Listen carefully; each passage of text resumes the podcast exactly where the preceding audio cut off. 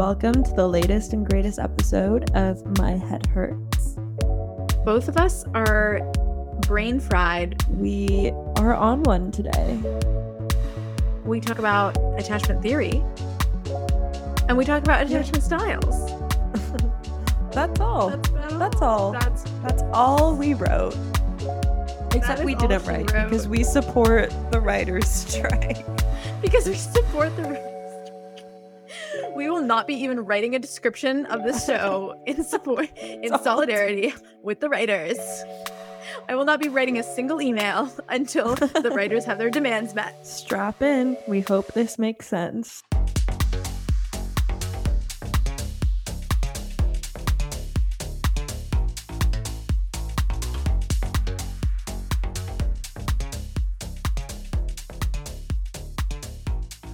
Okay, so I guess we'll get into it. I guess. yeah, let's ride. Uh, What's what's been up? What's been going on on the other side of the world? Um, not. Well, I went to Netherlands. Um, to Yeah, I saw. which was so fun. Which was so What'd you do? beautiful. Um, we went like an hour north of Amsterdam, stayed in this little town called Alkmaar, where there was just like old German tourists and us. And it was really like this such a cute city, lots of cute shops, lots of nice Dutch people and bikes. And we biked around to see the tulips and go to the sea and see the dunes by the sea. And it was just so idyllic, honestly. It was That's I- so I have to recommend Holland to anyone who's curious. We spent a day in Amsterdam. It was great. Lovely. Okay, wait, I do have a question. Mm-hmm. What are the political implications of Holland? Oh, you mean like the word Holland versus Netherlands? Yeah.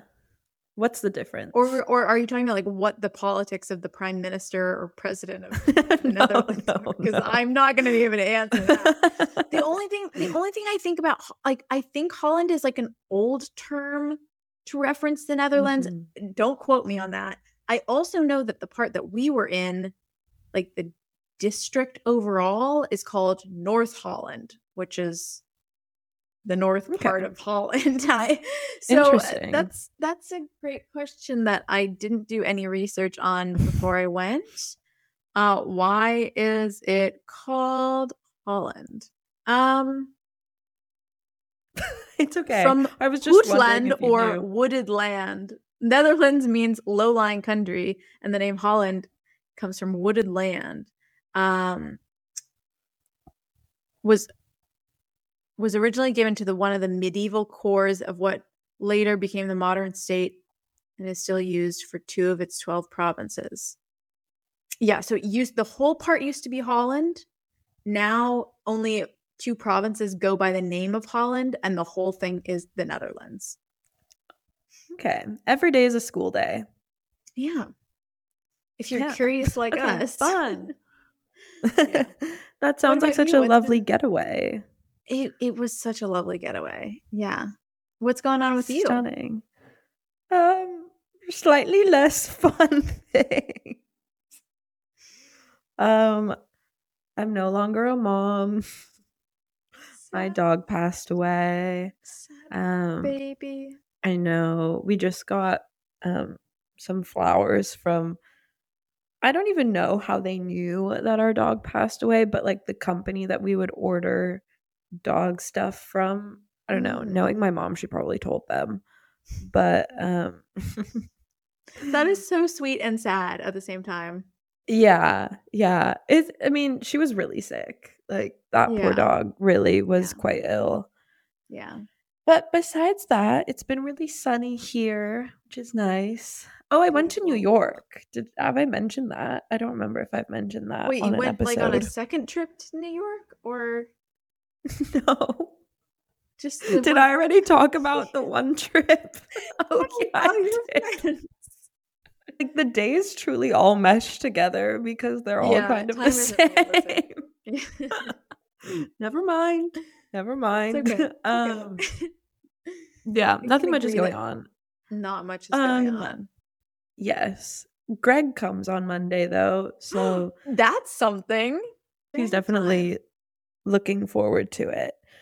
I think I'm going to take him to the zoo. I think he wants to go to the zoo Lovely. and we'll do some hikes Mhm. and we're going to LA. If you have any LA recs from when you were there with Yeah, let me let me your partner? digging, and I will I will I can give you some recommendations. Thank you. I would appreciate that. I feel like I used to go to LA so much more in high school Mhm. and college. And then now I'm like, don't know what's cool, don't know what's good, but we'll go figure it out. He wants to go see Danny DeVito's star and DJ Khaled's Fun. star. Great. Yes. Yeah. All for it. I'm all Oh. for it. You know, actually, one of the things that I have done is watch um, John Mulaney's new special, Baby Yes. J. John Mulaney's new That's been- special. That's Did been watch that like this as soon as it came out. I watched it. what did you think? I enjoyed it. I enjoyed it. It had it it was interesting because it was at the same time sort of a departure from John Mulaney's typical stand-up while also being Mhm. very John Mulaney flavored, but quite interesting to have someone recount basically the lowest moment of their lives on stage and and very humorously. Uh Yeah. I Yeah. enjoyed it. I enjoyed it. I don't have a lot of deep thoughts on it, but there were some really poignant quotes from it. I thought it was entertaining, as John Mulaney always is. Um, Yeah, you I agree. I think it's so interesting because he had such a bad reputation before this. Um not because of going to rehab, but because of leaving his wife and cheating on Mhm. his wife and then after Yeah. years of talking about not wanting kids having a kid with the woman that he cheated on Mhm. his wife with. And so I was kind of like, oh, I'm not really in the mood to like watch this. Like, what are his jokes going to be about? Like, whatever. Mhm. I was hooked f- from the word go instantly. I was so intrigued. I was taken on such a roller coaster. He owned up to his mistakes in such a humorous way. He yeah, it was it was beyond what I could have expected from him and like like you said, it was so vulnerable, but you didn't think it was vulnerable until afterwards. You were like, "Oh shit." He was like in rehab Yeah. for drug addiction. Yeah. Yeah. Um, and he honestly, the way that he f- phrases it, I feel like it was probably really good for addiction stigma.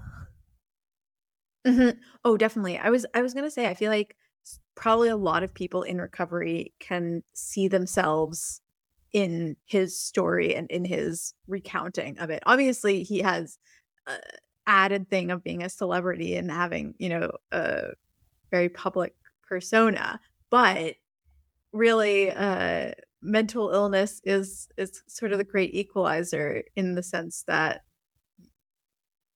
it's a shared thing no matter where you're from you know what i mean everyone can uh can be affected by addiction so Definitely. And I thought the funniest part of the special was when he was like, I thought I was worried that going into rehab, everyone would know who I was. But then I went to rehab and no one knew who I was.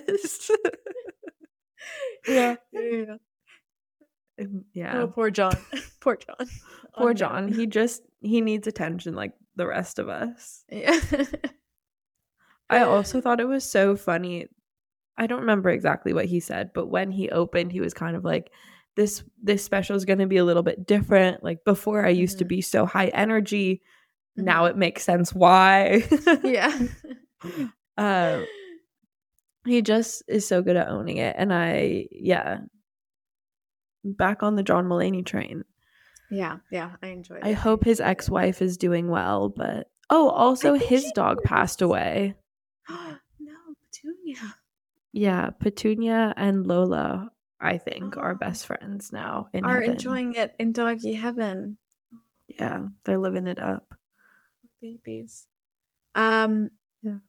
Speaking of uh streaming services to Yep. pivot. Well, it was it was on a streaming service. Um the writers strike. Yeah. Thoughts? Prayers. Thoughts and prayers. Um, truly. I saw Pete Davidson was handing out pizza at the writer's strike. Excellent. I saw I guess don't- I'm on like old people side of uh of of of social media because I saw like Jay Leno giving out donuts. So we're on the two opposite ends. Inside you are two wolves. Pete Davidson handing out pizza and Jay Leno handing out donuts. um, do you feel like this? I'm sorry, Oh, that was just- that was really funny. Oh, funny. Okay. thank you. wow, that was such a compliment. She's going again. okay, I'm gonna I'm gonna chill out. That was funny. Um, Um, do you have any more The writer- about the writers? Yeah, strike? well, um, I've been trying to keep like somewhat up to date on the writers' strike, the demands, the the whole backstory, and honestly, it's it's a pretty um. There's, I mean, there's a long there's a long history, but I the main takeaway that I got from it because there's a lot of different eh, narratives and there's obviously different people have different motivations for what they want and there's a long list of demands but what i thought was interesting is mainly this kind of um steady shift towards shorter and shorter seasons where i think that's going to be hard um because it affects the writers a lot and it's not that we're ever going to be able to go back to shows with like 24 episodes a season. I mean, not to say never, but I think a big part of the crisis is because stars want to do shorter engagements. So, um, and probably uh, studios don't want to take a risk on longer seasons. So you're seeing instead of,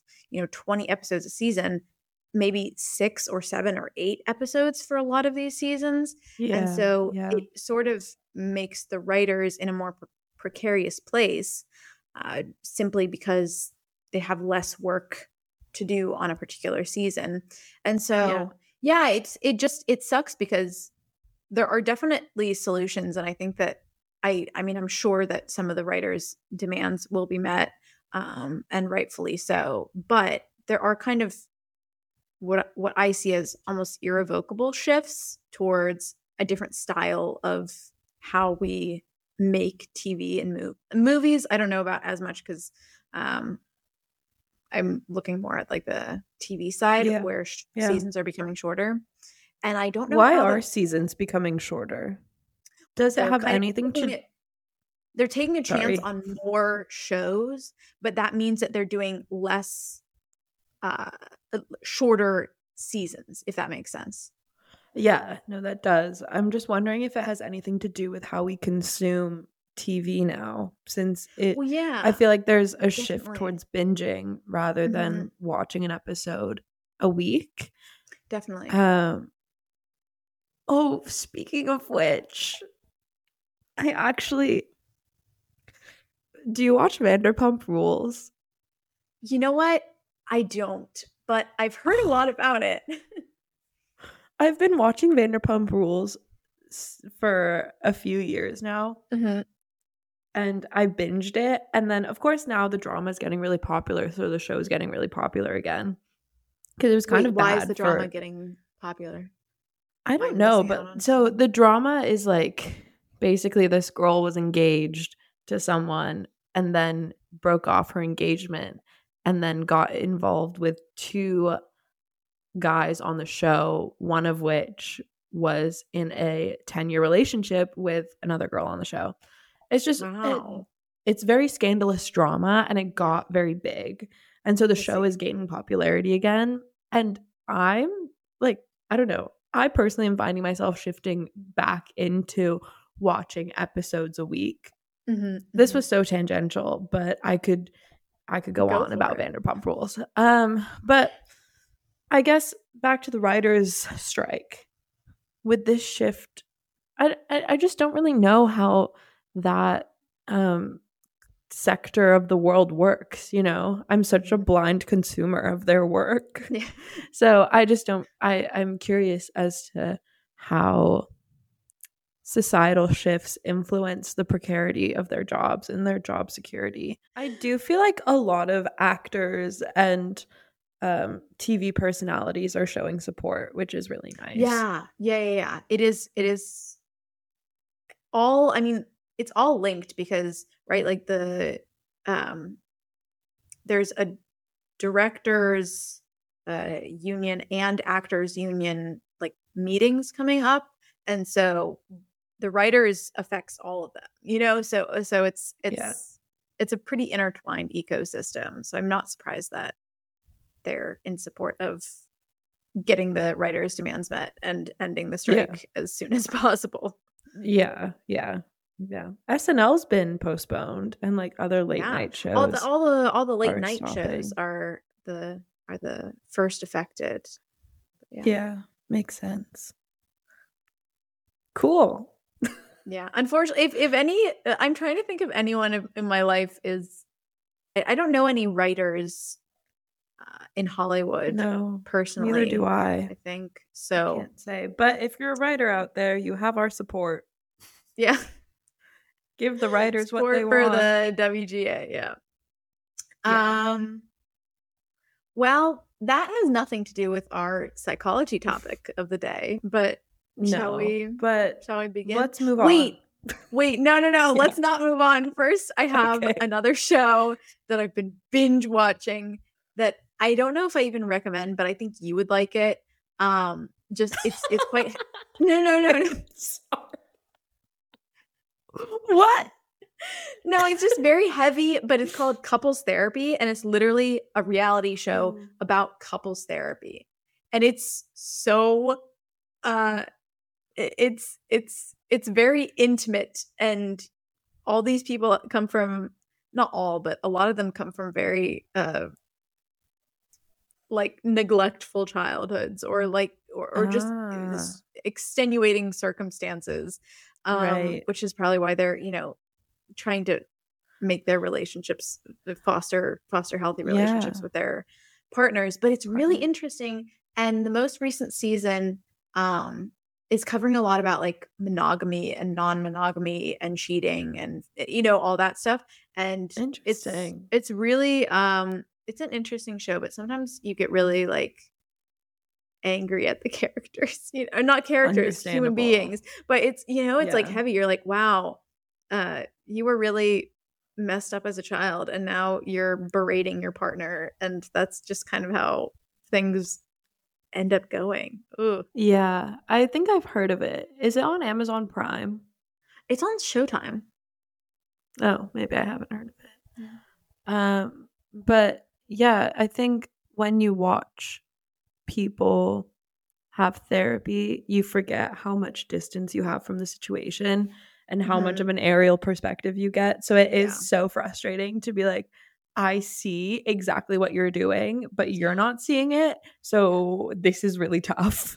But the interest, yeah, and the interesting thing is you see not just the couples having therapy, but you also see the practitioner. She goes to her, um, what do you call it, clinical advisor, and talks with her clinical advisor about like what's going on with the with the couples that she's dealing with. And I think there's also like a group um, where she goes into a group of other therapists, and they, you know, kind of talk about their case studies. Um, but it's it's fascinating. I mean, it's That's it's cool. a well-made show. That is what I will say. cool. Um, and with that, that actually a is a good segue. segue Yeah. into um attachment theory. Exactly. Like you were talking about, it talks about these people's childhoods and their experiences as a young person. And Mhm. we want to dive into talking about that and how that affects our relationships Mhm. Not like our relationships, but like Yeah. our intimate relationships with our Yeah. partners. great. um, but our like platonic, our familial, Mhm. our I don't know, all of all of the people who we connect with regularly. Yeah. Um You know what? I don't so go on. no, please tell me. What don't you? Honestly, I don't remember learning a ton about attachment theory. I remember we went over it in, you know, Psych 101. But I didn't ever do um child development as a as a as a class. Um neither did I do the psychology of relationships, which I think we had a psychology of relationships Yeah, offered at. Scripps. But I did not do either of those. I was really on like the social sociology kind of side of it. So I didn't focus a lot on on development um and attachment. But it's been interesting to go back and read about it because it's just one of those things that I think has gotten blown up in pop culture. I don't know if you've experienced this, but I feel like I don't know, 2020 to 2021, everyone was talking about what's your attachment style? This is my attachment style. What what your Yeah. what your attachment style says about you. It was like astrology but for psychology, you know? No, And it did. It did really blow up. yeah. And so I, I thought it was it would be a good idea to like demystify it a little bit and talk about our thoughts because attachment theory is something that um, was developed, I believe, in the 60s, if I'm correct, late 50s, sorry. And it was originally focused on studying like infants and children uh, and looking at their attachment to their primary caretaker, which in all of these studies obviously was uh, their mother. Mhm. And they kind of made an experiment with children called the what's it called? The strange situation, where they introduced a stranger uh, and had the mother leave and then come back. And they wanted to observe how children would react. And yeah. eventually they kind of grouped this into sort of four categories where they exist a bit on a spectrum, but you have the secure attachments where uh, children would welcome back their mother with like you know gratitude that their mother was back and just being happy and um, feeling like oh she was gone but now she's back and we're all we're all good. And that is kind of a model of um, like a positive model of self and a low avoidance um, and then there were children who are anxiously attached who when the mother returned from being gone would sort of uh, not be able to connect with her immediately because they had been so anxious during that period of separation and so Is that they have yeah Wait, sorry. The inability to reattach. Mhm. What does that look like? Because to me, that sounds more like the the next one that I think you're going to uh, more about. avoidant anxious i think is more just um let me see um I thought I think from what I remember, anxious is the kids would cry. Yeah, And I they was would going to say they, remain they would cry, but also they yeah they would be um they would still be disturbed upon her return. I mean, all of them would kind of have have different reactions, um, Yeah. but an anxious attachment would be like very upset during the period of separation and sort of unconsolable upon return. Yes. Yeah. Yeah. Yeah. Yeah. Um, and then the other two styles, they're more on the high avoidance side. And so there's avoidant and fearful, or I think they call it disorganized. They call it either fearful or disorganized. And with avoidant, um, they don't really show distress during separation. So the mother leaves the room, they're with a stranger, they're not crying, they're just, you know, they've just accepted the situation as it is. Uh, and when the caretaker returns, they're kind of giving them the cold shoulder because they regardless of of what that necessarily means in this relationship when there's distress they tend to avoid. And then the last is disorganized or fearful which is kind of a mix of the three because this is one that they kind of couldn't predict the child's response whether they would be happy and then stop themselves and then be avoidant or be crying and then start being avoidant. Uh, and this, they said, was kind of why they call it disorganized. And it's like avoidant and also uh, with sort of a negative model of of self as well.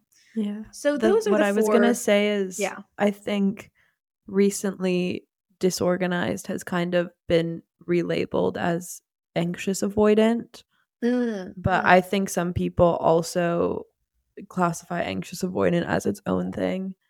yeah. Um as yeah. somewhere in as as you said, it's kind of a spectrum. So kind of Yeah, in between anxious and avoidant. not- But Yeah. It's one of those things where, you know, like the scale, like even the um there's a political scale that's like uh shit. It's like left versus right and libertarian versus um, oh yeah, it's like an XY chart. authoritarian. Yeah. Yeah. And so you can either fall into like your authoritarian left or authoritarian right, your libertarian left or libertarian right, right? Those quadrants. But you kind Yeah, of fall at a pinpoint within those on the XY axis. And so I think that's similar with attachment styles for sure. and it's possible to change throughout your life and move Mhm. more towards one, move more towards the Mhm. other. But ultimately, it kind of does have foundation in your childhood and your early experiences. And um, I guess that's quite a psychoanalytic way to view it, but I think it's quite a psychoanalytic topic It just is. by nature. Yeah. And the studies have shown, I think, exactly what you said, where I want to say roughly 60 to 70% will carry some of their predominant attachment style from youth into adulthood. But the other, you know, 30 to 40% do change their attachment style from childhood to adulthood. And it depends on the partners you choose because Yeah. you can have one attachment and become either more secure or more avoidant or more anxious depending on who you're with. So that's why I think it's interesting as a model because and we have personality models as well, but they're a little bit more fixed where they change less so based on the situation. And this one, Yeah, I I think, think they're- hugely. Hmm. I I do think attachment and personality are a bit distinct Mhm. from each other. Obviously, I think they have influence, but as concepts, attachment originates from such a young age that I think Mhm. it's almost like genetic disposition and genetic vulnerabilities in conjunction with environment, in conjunction with parenting style. Like Yeah. there's just so much influence over it Mhm. that I, I'm not really sure. I don't know if personality specialists would agree with that, but that's kind of what I've understood from what I've learned. Mhm. And yeah, I mostly learned about attachment style in my master's course. I didn't really learn about it that much. Um, oh, actually, I learned a little bit about it in France, in social psych in France. But um, Yeah. yeah, I I learned about development as a precursor for later disorder onset. So it's a bit Mm, mhm. different. Um, but I think it is interesting that there was kind of a boom in attachment style discourse Mhm. in the pandemic years because Mm-hmm. I think that's really when we were reflecting on our relationships. And I think there was such a rise in anxiety at that point. And Mm-hmm. Speaking personally, I think there was a rise in fixation and an anxious attachment to whatever I was fixating on because I needed it for to not feel bored if that Mhm. makes sense. And it wasn't just like with people, it was almost like an anxious attachment to everything because it was so boring to exist at that time. Yeah, I definitely think that people were looking more closely at their relationships during pandemic because when you're with someone in close quarters, you recognize patterns or or you fall into patterns more readily than you would in the outside world when you're interacting less with with the people um in your life. So I think that's quite interesting. I don't exactly know what I think about this theory because I also kind of fell victim to the discourse. Like I was also thinking Yeah. a lot about this subject during those times and thinking about like how my relationships affected. Was I secure? Was I anxious? Um just because I'm a person with like an anxious disposition. Uh Yeah. yet I don't Relatable. Yeah, but I I don't think I'm someone who is particularly of anxious attachment. Although I do think that faced with someone who is maybe avoidant, I could easily fall into a more anxious role, so Yeah. to speak. Yeah. Um, but I I, don't know. I I I haven't taken the there's a scale for it, the adult attachment scale. I haven't taken it, so Yeah. I don't know what category I would technically fall into. Yeah, but it makes sense um given that you have an anxious disposition if you're put in if someone is kind of acting uncertain towards you, it makes sense Mhm. that your mind would naturally wander into anxiety territory and you would Yeah. feel that you might present with some anxious attachment tendencies. Yeah. Um should we talk about what exactly it would present as as adults to be secure, Oh, yeah. anxious, avoidant, anxious avoidant, Yeah. whatever. Yeah, like yeah. how do you feel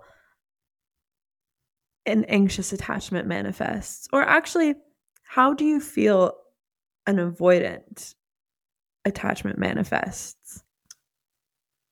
Um, yeah, I think avoidant is someone who sort of comes across with um as stereotypical as it sounds like the if you have your walls up you know you don't let vulnerability um show to the people who are your loved ones i think that's Yeah. a way to be avoidantly attached because you're doing what that you know the ch- the children in the scenario where they come across as serene like nothing affects them when their caretaker goes away. It's uh, kind of blocked emotions and when the caretaker returns it's also blocked emotions. I think that that can really manifest in people who are unable to kind of be their vulnerable selves or let emotions show Yeah. I don't know if that's really comprehensive, but that's just what I would that's what I would guess. Yeah, yeah. No, it I asked you that because I wanted to know how you perceive an attachment style that you don't necessarily feel that you align with. Mhm. Yeah, yeah, yeah. It's definitely not something I align with. No, yeah. yeah, I kind of I I agree like the the quote unquote walls up. Mhm. Um I think that it's perceived as more nonchalant, Mhm. more they don't really care as much. Mhm. Not that that's true, um, Mhm. but that's just kind of how they come across. Yeah. A bit like care don't don't really. Doesn't seem like they care how quickly you respond to their texts or how much you Mhm. communicate with them or how emotionally open you are with them, etc., etc.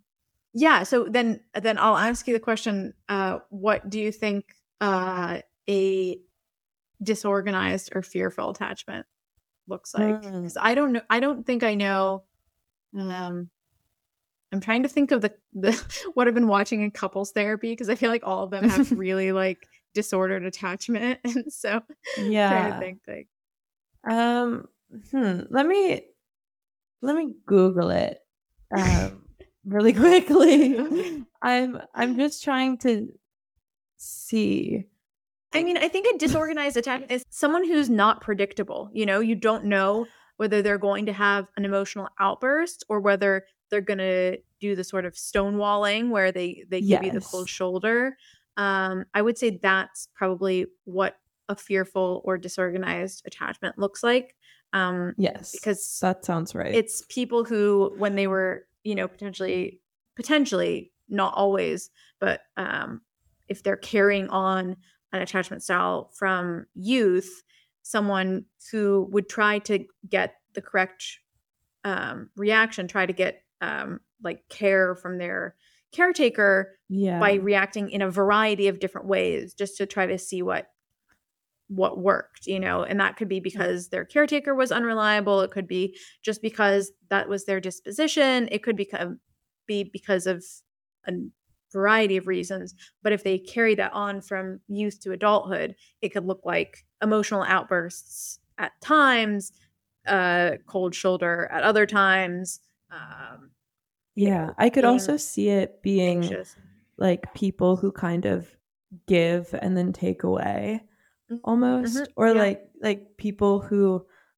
I don't know if this would be more anxious avoidant or some somewhere somewhere else on the the scale but people who like might be very emotionally open and then Mhm. feel vulnerable and then retract Mm, mhm, yeah um, yeah yeah that kind of gives me disorganized but yeah I don't know that much about it if I'm honest. I think yours sounds more correct of like unpredictable reactions. Mhm, mhm. And like, yeah, you don't know if they're going to be angry or if they're going to be if they're going to cry or I don't know. Mm-hmm. Yeah. Yeah. Yeah. What do you think a secure attachment looks like in adulthood? I think I'm thinking about like the absence of things. You know what I mean? Because once again, because I've been watching couples therapy, I see these people that yeah. have, for whatever reason in their relationship, they have sort of a, a lack of communication. And oftentimes it does end up in being like jealousy. Like, I don't trust this person whenever they're out. If they don't respond to my text immediately, they're cheating in my mind, you know? Yeah. And I would say that the opposite of that is a secure attachment where you can let your partner live their life and partner or partners, and you don't think that it reflects on you. You don't get that sort of um, separation anxiety as a result. You understand that a partner will have moods, a partner is a human, and that they are still choosing to be with you. So yeah. the security in knowing that allows you to be emotionally vulnerable, let them see your emotions um, without sort of avoiding or becoming overreactive.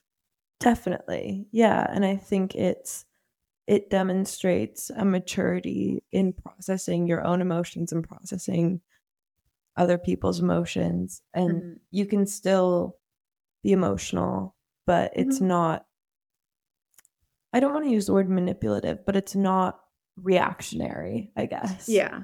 Yeah, exactly. And if and it's not um sort of I'm struggling to figure out how to how to word this because you often see people who really believe in their own narrative so deeply that it's very hard for them to see an objective truth, you know? Yeah. So if they're not trustful, they're going to have confirmation bias that anything that their partner does that's a little Mhm. bit shady, that just reaffirms how distrustful they are. Or um, Yeah. you know, they're they're prone to, you know, being upset with their partner for one reason or not. Um, and anything that that partner does is sort of triggering and so it it it ends up in a reactionary um response Yeah, and I mean the a- attachment and everything comes from such intr- intrinsic beliefs and fundamental beliefs about yourself that often start developing at such a young age.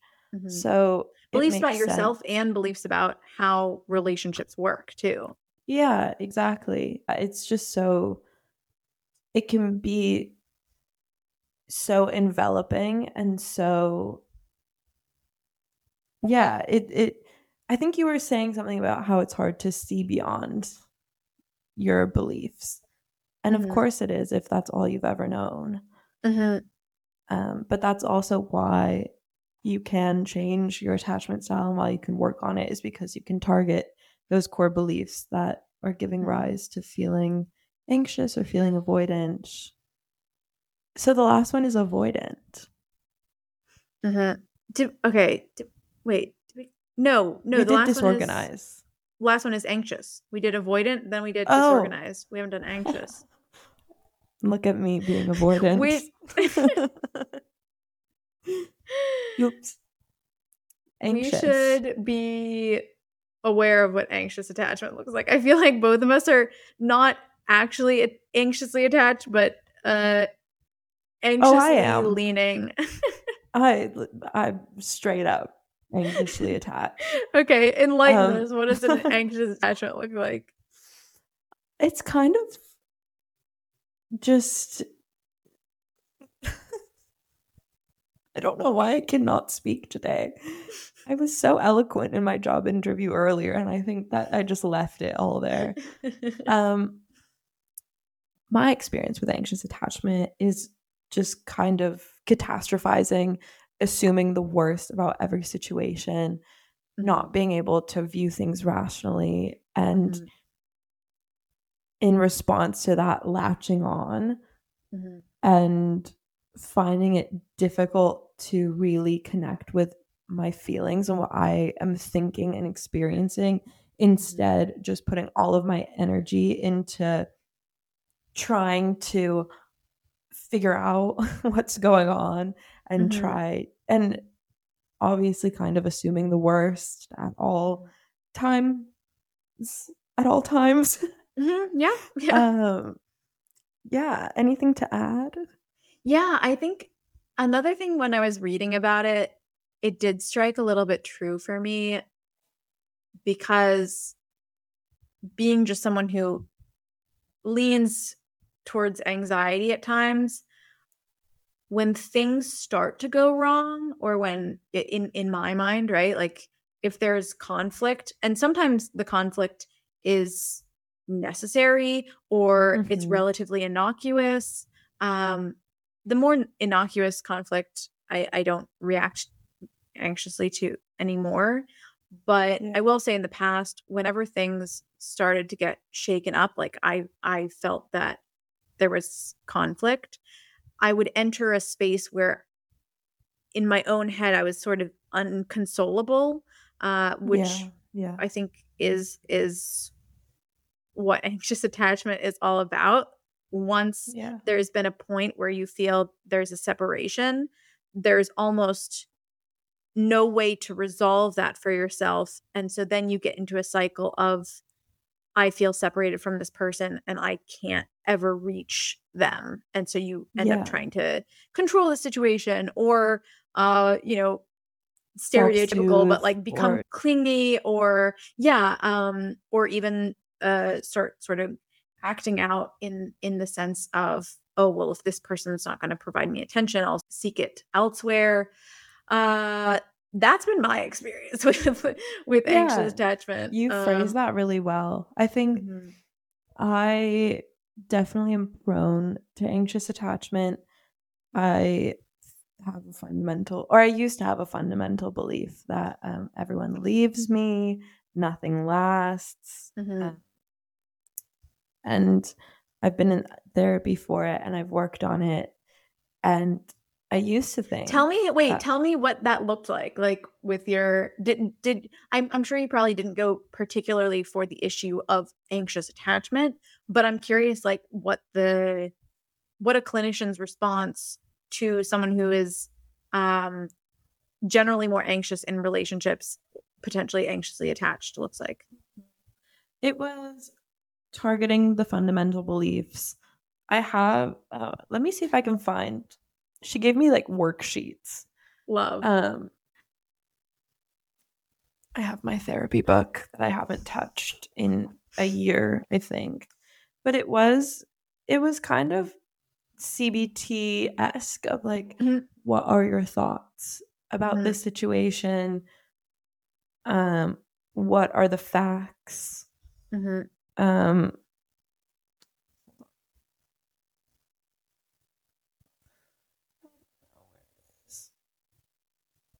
um, oh, threat assessment, assessing the threat of like, okay, if this person does leave you, what's gonna happen, I guess. Mhm. Um, Mhm. I wish I could talk more about it.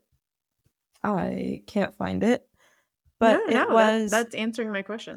oh, great. The issue is, I thought I got. Oh, she also recommended the book Attached, which has become very popular recently. I forget who it's by. Um, to learn more about the other attachment styles and whatnot. I think reading Attached really helped me.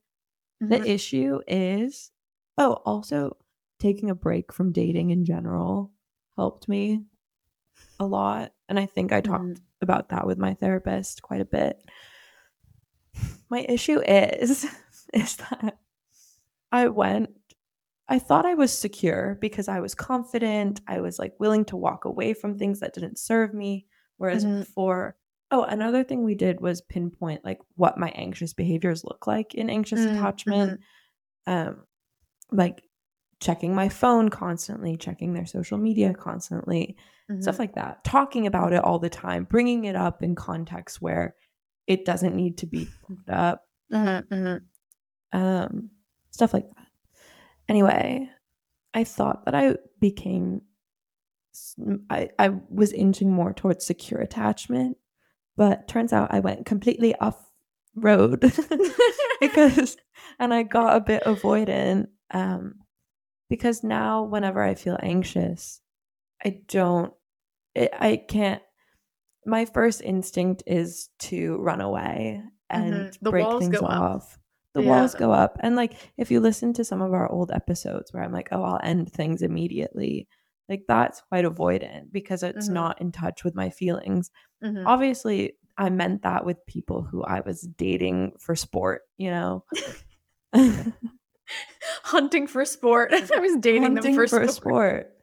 Um, but I'm definitely noticing now these feelings of um, moving towards avoidance. And now is kind of where the real work comes in for me of moving to secure attachment, Mhm.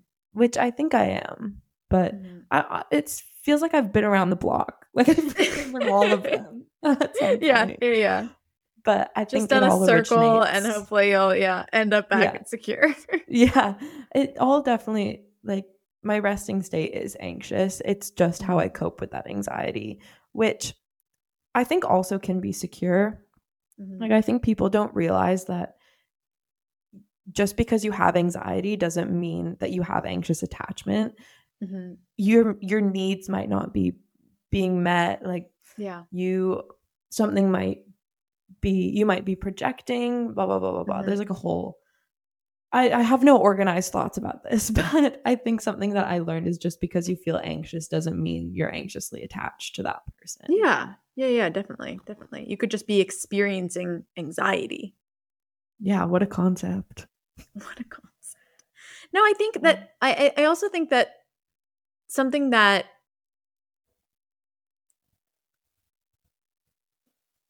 also I'm having a hard time forming. it's okay it's late I for you definitely- i'm so sorry Yeah. No, it's- I definitely think that attachments can be learned in a way, uh, depending on who you're with. I've definitely noticed, like I talked about before, where conflict, anything that made me feel like my behaviors were being um critiqued or my way of thinking was being critiqued i'm doing something wrong or the other person's doing something wrong and there's no way to Mhm. escape and it starts an anxious spiral and now that i'm with my current partner she's very i think she's quite secure and she'll even remind me she's like just because we fight about one thing like it's not the end of the world like we've resolved it like we're we're definitely Yeah. good at taking a subject and being like, okay, let's talk it over until we don't have anxious feelings surrounding it, you know? Yeah. And so it's super healthy to to have that influence and to think of, yeah, oh, I don't really have to constantly ruminate about this because we've dealt with it and there's been a bit of you know, conflict is maybe a negative like a pejorative term for it, but you know, we've had a discussion about it. We've had a moment of of disagreement and it's not the end of the world, you know? Yeah, yeah, definitely. And it's hard, I think, because arguing and not arguing, but conflict, Mhm. I don't know. For me, it started at a young age where, Mhm. like, obviously, as a kid, your parents are going to tell you no. Mhm. And that kind of brings up conflict. So, something so fundamental and so youthful, it if you don't really have the opportunity to learn how to manage it well, Mhm. It makes sense that it stays with you until adulthood or until you Yeah. find someone who teaches you how to process it differently. Yeah, Um, definitely. I also was so conflict avoidant. And Mhm. if I ever got into a fight with my friends, I would feel so anxious about it. Because a Mhm. lot of the times for me, conflict meant stress and Mhm. being perceived negatively. Yeah. And yeah. boy, can I not handle that.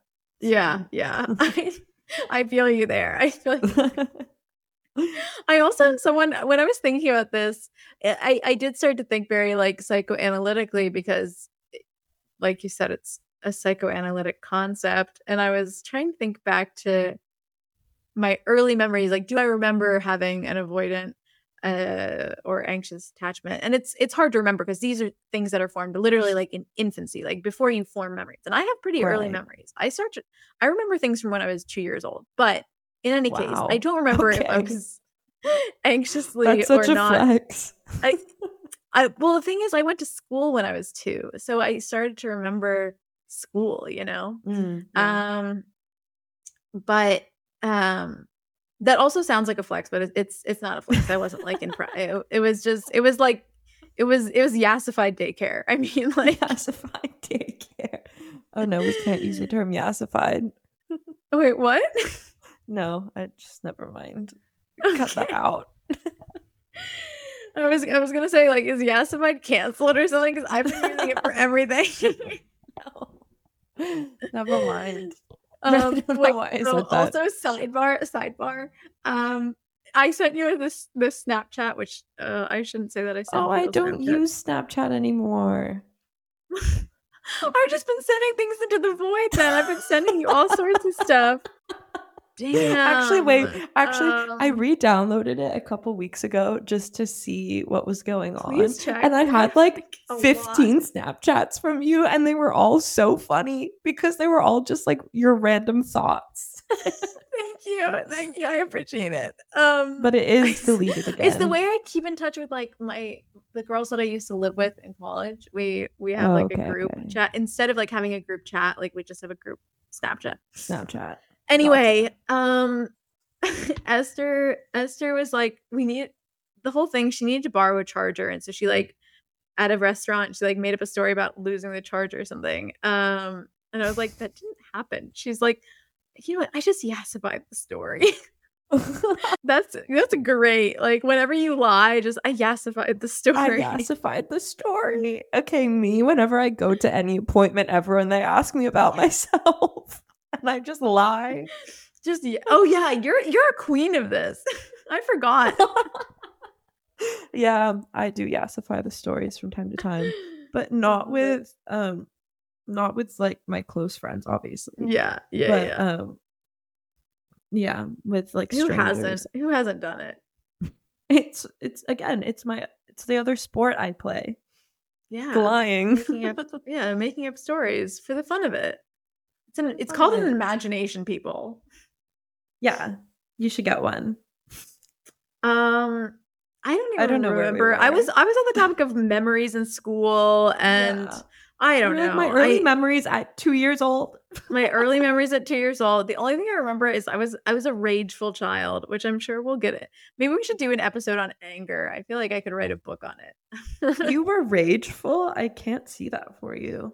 If- okay, everyone says this. Everyone says this except for my family who knows that I really went through like I mean the terrible twos, you know, times infinity. My parents bought a book that was called A Child's Heart of Rage because they were trying to understand why I was so angry. Oh, But most did of the they time, ever get they- to the bottom of it? Yeah, I mean, they actually at the at the kind of center of it was I was just hangry a lot. Like Okay, whenever I was that is so relatable. That yeah, is- whenever I was like yeah. hungry or sleepy or like any negative emotion was like rage, which honestly checks out. yeah, yeah. I was the same except with crying, but we've been through my whole Mm. crying thing, so we yeah, won't- we yeah. You were you were a crier. I was a let me see if I can bite people and draw blood. You know, oh, different approaches. Different approaches. okay, yeah, I see. We would have been horrible together. well, what are our what are our final thoughts on attachment? I think it's interesting that it got so popular. I kind of wish we had talked more about that. I mean, it's one of a it's one of it's an example of people trying to understand themselves Mhm. and the people around them. And I think it also goes to show the emphasis people put on relationships Oh yeah, and yeah. how you relate to people. I also think it's, you know, we've talked about mostly attachment in relation like romantic relationships, but Mhm. I also this definitely extends to friendships for me. Oh, it extends to every parents. relationship. Yeah, Yeah. yeah. Exactly. Um I think yeah, I don't know if I have any more thoughts. I don't know if this is interesting. I'm experiencing self-doubt today. Probably because I didn't prepare. I literally did not prepare for this. It's okay. I read two articles, so That's more than I did. Okay, no, but I'm just drawing from my academic academic experience. yeah, you you have more. You you probably have more of a formation in this than I do. Yeah. No. Sorry. I can't. Um well, we talked mostly about the role early life stress plays in depression onset and the higher likelihood of experiencing a severe mental disorder if you've experienced childhood trauma. Mhm. Um so What is categorized really. as it is severe mental disorder as in something that you would categorize on a scale as severe as in severe depression, severe anxiety, or is that like severe as in like um the by the type of of mental disorder such as uh like uh, CP PTSD or or or personality disorder. Um, the former, because in my Mm. opinion, like severe depression, severe bipolar, like Yeah. severe symptoms of those Yeah. disorders. But CPTSD is inherently rooted in childhood trauma. Yeah. Um, and yeah, It, but well, I'm I- talking. actually I didn't know that because I, I I I just assumed if it's it's it's chronic PTSD, correct? uh, is complex. complex. Oh, see, okay, uh, so so okay, so At that least would in make sense that it- no, I think it, I think you're right. I think it's complex. anyway, Um, we're getting off onto very we are- wild, exactly. wildly different It- topics. all of this was to say that I feel like people should cut themselves a bit of slack because a lot of what they experience now in terms of their emotions are rooted in a lot of stuff that we can't change and we didn't have much control over because as kids you really trust your caretakers to Mhm. do their best. Of course, not every caretaker does their best. And of course, even the ones that do do their best, the human psyche is so difficult to navigate. And Yeah, to be in charge of someone else's is Mhm. so much pressure. Definitely, definitely. Um, and yeah i mean the, the positive takeaway is that um it's something that's mutable you know it's not something Mhm. that you're destined if if you had um an upbringing that created uh let's say an anxious or disorganized reaction you're you're not Yeah. having a life sentence by any by any measure it's something that Yeah. Is probably going to change throughout your life throughout your adulthood throughout all the stages you know Everything. Yeah, exactly. For sure. There and yeah, there's proof. There's Yeah. people have done it before. they'll do it again Cool. They'll do it again. They will indeed. nice. well we really Um, shared one brain cell this this this episode with didn't we Yep. I hope it's entertaining, you know? Even if no one learned anything, I hope they had fun. Um have a wonderful day. Thanks for listening.